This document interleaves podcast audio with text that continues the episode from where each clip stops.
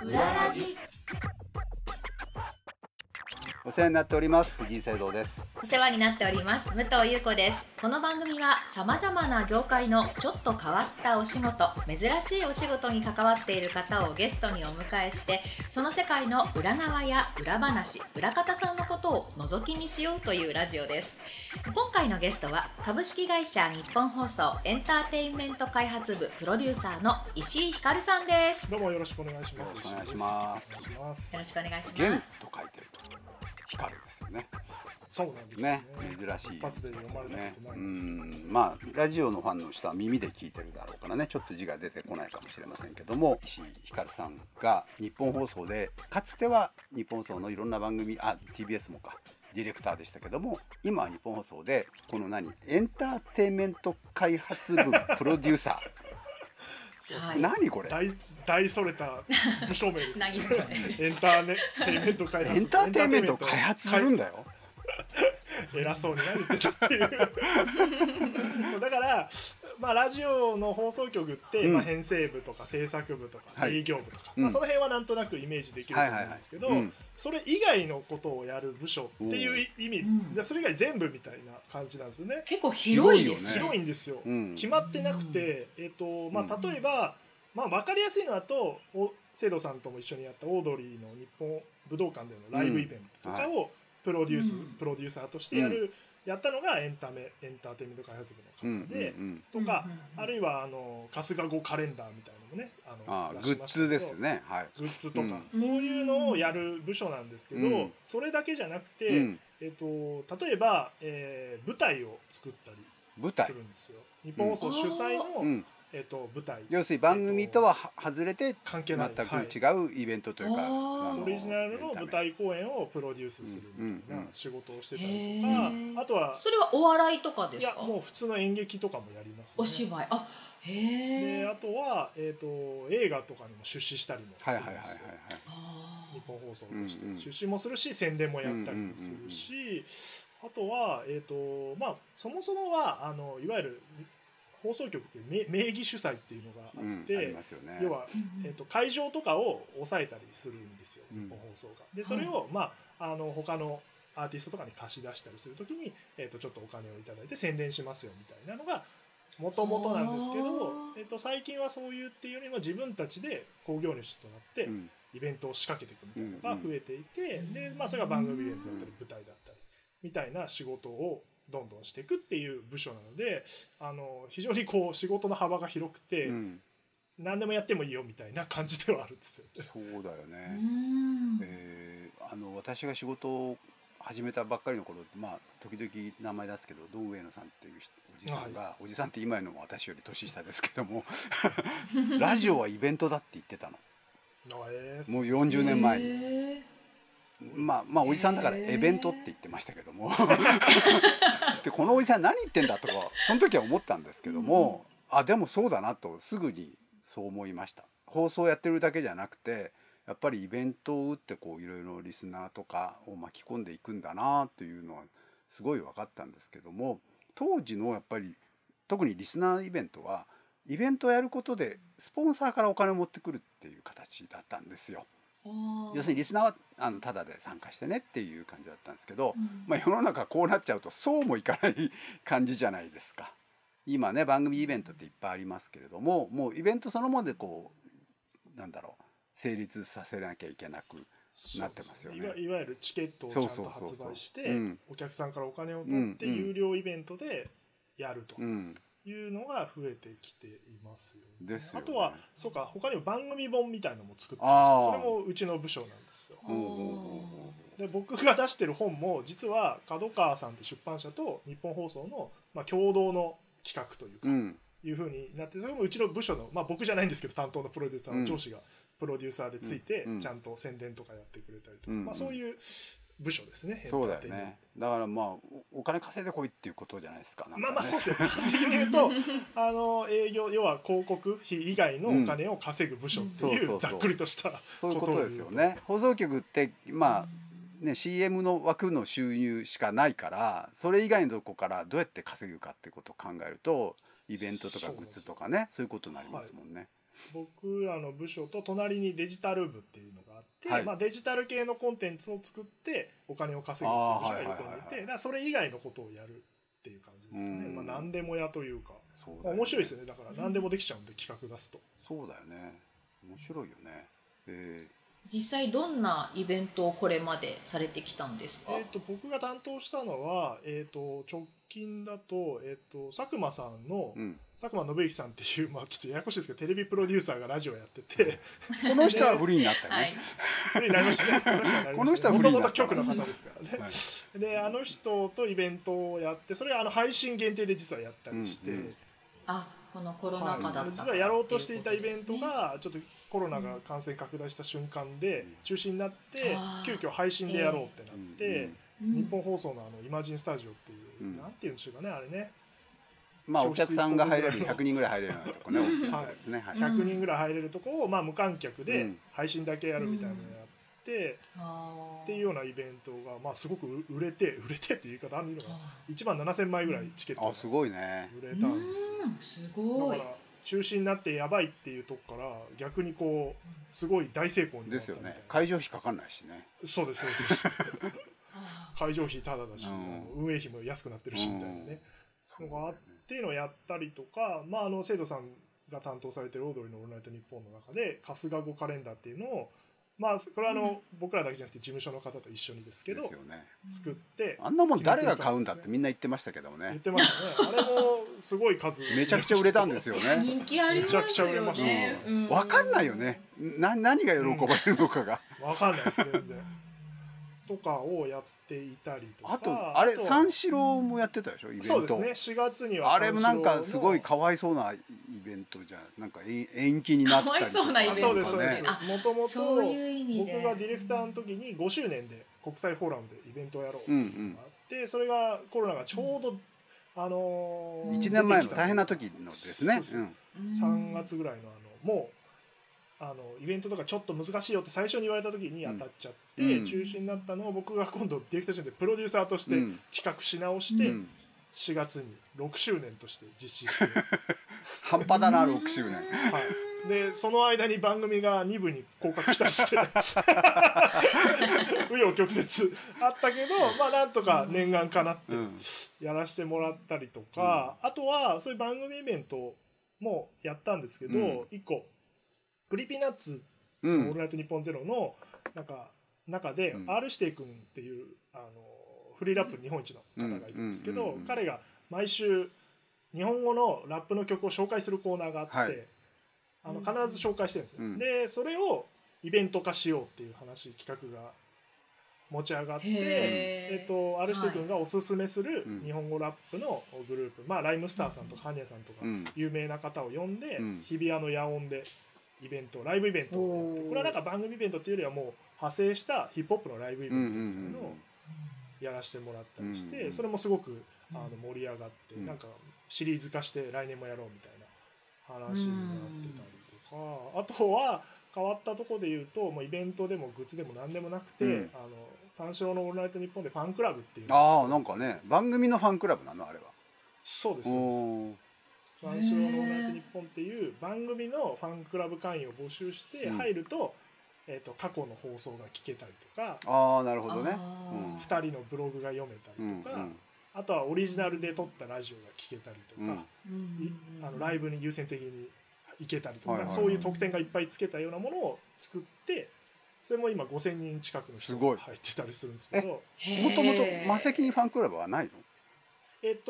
マセキ芸能者って全体ではあったんですけど、三四郎のファンクラブがなくて、で僕がなんか「オールナイト」の番組でファンクラブみたいなのできないかなって入った瞬間に、もともと思ってて、あ、この部署だったらできるなと思ってたら、三四郎のマネージャーさんから「ファンクラブオールナイトと一緒にできないですかね」みたいな話がちょうど来て、そんなことないんで「おじゃあやりましょうやりましょう」って動き出したっていうのがあって、すごいウィンウィンを絵に描いたような企画ですね。そうですねまあなかなかねどっちかのね、収入が増えちゃったりしてもあれなんで、一緒にやりましょうという形なので、まあ、三四郎のファンクラブもちょっと兼ねてるというか、うんうんうんうん、で2人もなんか自分たちのファンクラブ芸人さんが作るのってちょっと抵抗あるけど、まあね、シャレが入ってないからね、番組だとシャレが入ってるからね、そうです、番組のだったら別にそうかっていうのがあって、うん、でも実質2人もブログ書いてくれたり番組と関係ないことも書いたりするんで、うんうん、なんかそういうのがこう融合したものが今すごい、もうイベントやればだってそのお客さんたち来るってことだもんね、うん、そうですね、なんていうか経産が立つですよね、うん、なるほど、そういう新しいこともできたりするので、うん、まあ、今度また9月にもうこれ配信してるかな、星野さんと同じようにイマジンスタジオで配信イベントもやったりするんですよ、うん、だからそういうのもやれたりするので、なんかまあ楽しいですよね、いろんなことができて。ディレクターやってる時とどうですか、今そのプロデューサー外からまあちょっと違う立場から関わるわけですけど。そうですね、だからディレクター時代に、まあ、オードリーさんと武道館ライブ作った時とかはやっぱ毎週の放送があって、うん、ね、でさらにイベントまでディレクターの仕事はまず番組を作ることが第一義だもんね、はい、そうだね、でさらに番組イベントも作れ、番組本も作ろうみたいな話になってって、はいはい、まあやりたいなと思うんですけど、うん、やっぱりキャパシティに限界があって毎週番組同じ給料の中で働いてんだからってことも、ね、はい、何本も番組すでにやってるのにイベントまで作ってほしいって言われて、でもちろんプロデューサーの方はいるんだけど、うん、ディレクターとして、ね、演出の部分にかかる負荷っていうのはすごい強かったんで、うん、やっぱこれなんとかならないかなってディレクター時代から思っていて、うん、で僕がプロデューサーになった時に番組客観的に見て、うん、で演出もやったことあるから、うん、割とディレクターに対しては助けてあげられるのが大きくて、そこは、まあ、分からないですよ、うるせえなと思われる可能性もあるんですけど、プロデューサーとして関わる部分と演出、じゃあこういう風にした方がいいんじゃないとか、うん、じゃあそここういう風にした方がいいよとか、なんかそういう風に言えるので、負荷はすごく軽くしてあげられるのかなと思いながらやってんですけど、ただ企画もいっぱいしてるから結局数増えてるから忙しそうにしてますけどねディレクターさん忙しそうだもん、だってね、売れっ子だからな、でもだから予算も管理できるようになったんで、うん、その辺はすごく話が早い部分ありますね。こういうのやりましょうって話した時に自分の中で計算できて、できるできないをその場で答えられたりするんで、うん、早いなと思って。佐久間さんのイベントはほとんど演出も僕が担当してたので、うん、当時まあディレクター変わったばっかりで、うん、じゃあ今回は僕がやるよっていう話になって、やった時もやれ何やるやらないっていう判断がすごく早くなったので、うん、その辺はすごくやりやすいなっていう部分があったし、うん、話がまあ早いですよね、パーソナリティーとかディレクターも、ね、作家さんも知ってる人だし、うんうん、共通言語があるんで、そこがなんかプロデューサーやっててよかった、ディレクターやってプロデューサーになったらすごい良かったなと思う部分がありますよね。すごいね、順風満帆じゃないですかいやいやそんなことはないですけど、それ以外なんだろう、まあ今言ったのってまあプロデュースもそうだし本もそうだし、グッズもそうだけれども、それ以外のなんかとんでもないこととかをやったりとかはしないの？なんか話としてはあったりしますけど、まあ言えないでしょうけれども、まあ、ちょっと言えない部分なんですけど、うん、なんか番組関係ないところでこうイベントもう独立したイベントみたいのも考えてるし、なんか一個やろうと思ってるのはやっぱコロナ禍でイベントがそううまくできないんで、うん、そうだよね、オンラインでなんか大掛かりな仕掛けを作ってできないかなみたいなこととかも考えてますし、あとはなんか音声コンテンツ、ディレクター経験生かして音声コンテンツも作ってみようかななんて話があって、うん、それもいろんなとこと組んだりとか、そうだよね、プラットフォームと組んで、うん、日本放送とそういうとこが組んでやるときに僕が企画で入ってたりしてやるとか、なんかそういう仕事もやろうかなっていう感じでいろんな企画は動いてたりします。すごいね、だからキーマンだね。やっぱり石井さんにちょっと我々武藤さん2人でこうごますっといた方がいいですよね。これからね。そうですね。売り込んでおいた方が。私も一個やりたい企画あるんだけど、じゃあ。私こんなことできるんですけどっていうのはね。そういうだけどな、これやってくんないかな。多分これは言って大丈夫と思うんですけど、この間佐久間さんのオールナイトのところに大倉さんっていう作家さんが来て出られてお話ししてる中で、日本武道館でCreepyNutsと東京03のコントと音楽を融合したライブをしたいみたいなことを番組内で急におっしゃられて、絶で佐久間さんなんか演出的なところで関わってよみたいな話でわーって盛り上がってたんで、僕たまたまその時佐久間さんのイベントの告知があっていたんで、大倉さんが出てきた時に、武道館の日本放送でこう抑えてるからね何やるか決めずにとりあえず抑えてるからねそういや、やれますけどねなんて話したら本当ですかみたいな、まあ、大倉さんもなんかちょっとそのねことをやりたいから発言したから多分そりゃそうですよね、うん、そうそうそう狙っておっしゃってたんですけど、ね、まあじゃあなんかまあちょっとキンキンではないですけど、うん、どっかのタイミングでやりましょうみたいな、それはもう番組イベントじゃないので、うん、そういうのはちょっと面白そうだなとか思いますけどね、うん、話早いわやっぱりこういう石井さんに話をするとねそうだね、うんうんうん、そうですね。じゃあ私も考えてる話を今度しますじゃあそうですねはい、そうだからいっぱい話があるんでこうやっぱ大変だなと思ってきましたね。そうだよね、そんなに人がいるわけじゃないじゃない、部署としてもね、うん、結局だからディレクターとして番組いっぱい抱えて大変だっていう時期はもう終わったんでしょうけど、今度はプロデューサーとしてやっぱりいろんな案件を抱えて大変さは変わんないんじゃないですか。そうですね、だから実動というかその生放送ではないですけど、うんうん、まあ、準備してることが増えてくとやっぱ頭の切り替えとか、うん、そういう部分では結構大変ですし、まあ、責任もだんだん増えてきてるんで、うん、やっぱね失敗してしまったら、まあ、お金が稼げないっていうこともそうですけど、うん、番組に傷がついたりとかご出演者がねダメージを受けてリスナーが損してしまうみたいなことがないように気を配りながら作るんで、やっぱそういうところがちょっと変わってきたかなという、うん、面白いことだけやってればよかったんでディレクターの時は、うんうん、あんまね細かいこと気にせずにそこら辺まで考えながらやっていくっていうのはちょっと変わってきた部分 でもディレクターを経験してるからリスナーの心もわかるじゃないですか。だからねそれって大事ですよね。そのまあたまにほら全然そういうのが分からずにこうお金を動かすだけのプロデューサーって、うん、いらっしゃるじゃないですかね、さあビジネスとしてはそうなんだろうけれども、 ね、そういうことじゃないのよっていうところがね、これは石井さん分かってるわけだもんね、きっとね。やっぱりこう、ね、お金儲けだけに走りすぎずに、うん、リスナーも面白がってくれないと意味ないよねっていう部分は根っこにディレクター時代から思ってたことなので、うんうんうんうん、やっぱそこは割と理解しながら、うん、様子を伺いながらというか、あ楽しんでたったらいいなみたいな、うんうんうん、そうだよね、あとはそうですね。あとまあ別に僕は外の人間だからたまに損したっていいじゃんっていう思いますからそうなんですよね。複数の企画でどっかが儲かりゃいいんでしょって、はい、僕もあんまり大っぴらには言えないですけど、うん、会社の金だしみたいな言ってしまった。いや自分が損するわけじゃないんですごくすごくいいと思うのよ、はい、うん、そうですね。なんかね、うん、春日語カレンダーがいっぱい売れたんだし、うん、いいじゃないですかっていう、いやそれ言ってくれると助かるのよ現場はね。このぐらいはね番組がねやりたいことやらせてあげた方がいいんじゃないですかとかいうのはやっぱりどっか思ってる部分があるので、うんうんうんうん、ただやっぱりね上司には言われますけどね細かいこれもうちょっとなんかできないのみたいなそれがサラリーマンだからね、それはね、はい、グッズの料金もうちょっと高く売った方がいいんじゃないのいやここはリスナーはこのぐらいの値段がみたいなことはやっぱ、まあ、あったりしますけど、まあね些細な問題ではあるんですよね、全然ですけど、でもなんかこうお話伺ってると石井さんってこうどんなことにもこう不得意がなくて、どんなことでもこう発想も豊かでこう言葉も巧みにいろんなお話ができてっていう、こういう人じゃないとラジオのディレクターとか放送業界でやっていけないのかなっていうふうに思うような方なんですけどどうなんですか実際ラジオ業界で働きたいっていう人は。もう石井さんみたいな人じゃないですか。最初からそんなことはなくて、まあ、生徒さんがおっしゃられてるように暗くて、うん、もうボソボソ喋るし声小さいし今もう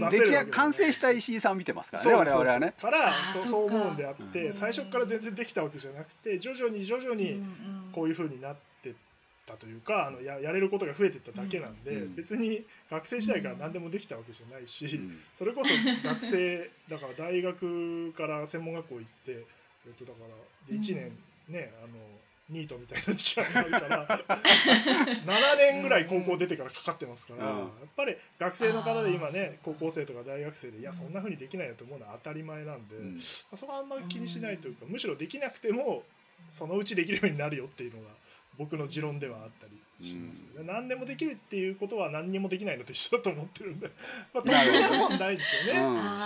んまりなくて、これが得意なんかディレクターのタイプで言うじゃないですか、その面白いこと思いつくなみたいなタイプとか、そういうなんて言うんでしょうね、あの台本かけちゃったりするディレクターがいるじゃないですか、作家さんより面白いことを書いちゃう人とか、ね、言葉巧みにパーソナリティとすぐ仲良くなっちゃうような人とか、なんかやっぱそういう人を見てて、すごく憧れてはいました、そういうふうにできないから、僕の師匠にあたる宗岡さんなんて人はね、人柄がすごく良くて、すぐ仲良くなっちゃうんですよパーソナリティと、で話も面白いし、やっぱそういう方を見てて、まあああいう風になりたいなと思いながら、じゃあ自分にできるのなんだろうなみたいなことはすごくずっと考えてた時代がありましたね、最初の何年か。へー、そういうのが本に書かれてるわけですね、今回のアフタートークに。そうですそうです。それはね、刺さりますよ、読者にはきっとねね、ありがとうございます詳しくは読んでいただいて。この本のじゃあサイン会とかやんないの？ね、多分ね、やりますね。やるでしょ。いや絶対やるべきだ。で、まあコロナがちょっとあるからね、オンラインになっちゃうんですよね、多分ね。ああ、そうでしょうね。AKB 方式みたいななっちゃうね、きっとね。なんかどっかで配信してそれを買った方が見られるみたいな感じになるんだと思います。いや、それもちゃんとやっぱりイベントにすべきだし、きっとね、僕も自分の本を勝手にイベントにするわけだから、そうすべきですよね。今のプロデューサーの話とかも本に入ってるの？そこまでは入ってる？ちょろっと入ってます。ちょろっと入ってます。はい。次回作にご期待ください。そうだね、第2弾だね、それはね。今ここで語ったようなことはね、書かなきゃダメよ。いや絶対売れるからこれ。そうです。もうなんかありがたいこと予約はたくさんいただいてるみたいで、絶対売れるから、売れたら出版社は離さないからね、第2弾書けって言うからちょっとやり方考えますけどね、もっといろんな人も巻き込んで。ダメだよ、口述筆記はちゃんと自分で書かないと作家の苦しみを知れといや本当そうですよね。多少作家を尊敬するようになったでしょ。いやいや、多少毎回してますけどまあだから作家さんもそうだし、まあ、エッセイ書かれてる若林さんとか星野さんとか、すごいなと思いますよ、あの仕事量で、ね。自分の仕事をしながら書いてんだもんね。そうだよね、いや信じらんないなと思いましたね、いやアフタートークもう出て1週間もう出てますからね。たちまち重版で今すごい話題になってるに違いないという感じで、いろんなところに多分取材してコメントとかを喋ってる記事がちょうど今出始める頃だと思いますけどもね。そうですよね。見てこういうやつの本があるんだと思ったら、ちょっとね買っていただけると。これだって聞いてる方がね、このネットラジオなのこれ、よくわかんないけどネット配信してる人たちは絶対に興味があるはずですからね。ここを聞いて、そうですね、あとリスナーの方ももちろんそうですね。だからなんかこう書いてるうちに思ってきたことは、そうやって学生とかまあ社会人の方でもそうですけど、ラジオ好きでラジオの仕事に興味あるみたいな人が読んでくれて、あ、楽しいんだなラジオの仕事ってつって、まあ目指す人であったりとか、そういう人増えたらすげえいいなというふうなことを書き終わってから思い出して、だからせっかく書いたからいろんな人に読んでほしいなみたいな。だよね。本ってそうだけど、なんかかつての自分に対して書くみたいなとこってありますよね。自分が読んでどう、自分が例えば高校生の時に、まあ石井さんだったら冴えない大学生の時にこの本を読んでどう思うかっていう、その自分かつての自分を読者としてその読者を裏切れないように書かなきゃなっていう感じってあるじゃないですか、だからおそらくそういう方には届くと思いますから、もう一回出版社名とタイトル名をご本人の口からお願いします、はい、石井から初のエッセイですね初の角川さんより発売になってますので、アマゾンなどネット書店でもいいですし、各書店でもおそらく並んでいるはずですので、はい、買っていただければと。タイトルはアフタートーク、税込み1650円でございます。よろしくお願いします。こうやって告知することねなかったんで、こうやってやんだなみたいな。告知してくださいって振る方でしたもんね。振られるとドキドキしますね。はい。はい。ごく内容たっぷりのね石井さんのお話がもうこの裏ラジのさらに裏みたいなところがいっぱい入ってるんですね。ラジオファン、ね、それからカスコファンの方はぜひ、はい、ぜひ買っていただきたいと思います。そうそう、うちの主人のようなカスコファンが、ということで、まあ、今回は、株式会社日本放送エンターテインメント開発部プロデューサーという大変な肩書きの石井ひかるさんをゲストにお迎えしてお送りしました。はい、石井さん、本当にもっともっとお話を伺いたいんですけれどもね、お時間となってしまいましたが、最後に今回と前回いかがでしたか？僕初回のゲストでね、初の2回目ということですぐ3回目でね、2があることは3度あるって言いますからね。3度あるんで、またね、第2弾の本が出た時の告知、次の本出されるそう、はい、そうですそうです、お待ちしてます。もしかして CD デビューした時の告知に来るかもしれない歌うのかい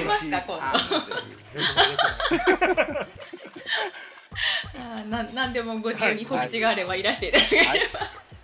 お待ちしておりますので、本当に今日はありがとうございました。それではまたお会いしましょう。お相手は藤井聖堂とアシスタントの武藤優子でした。また来週。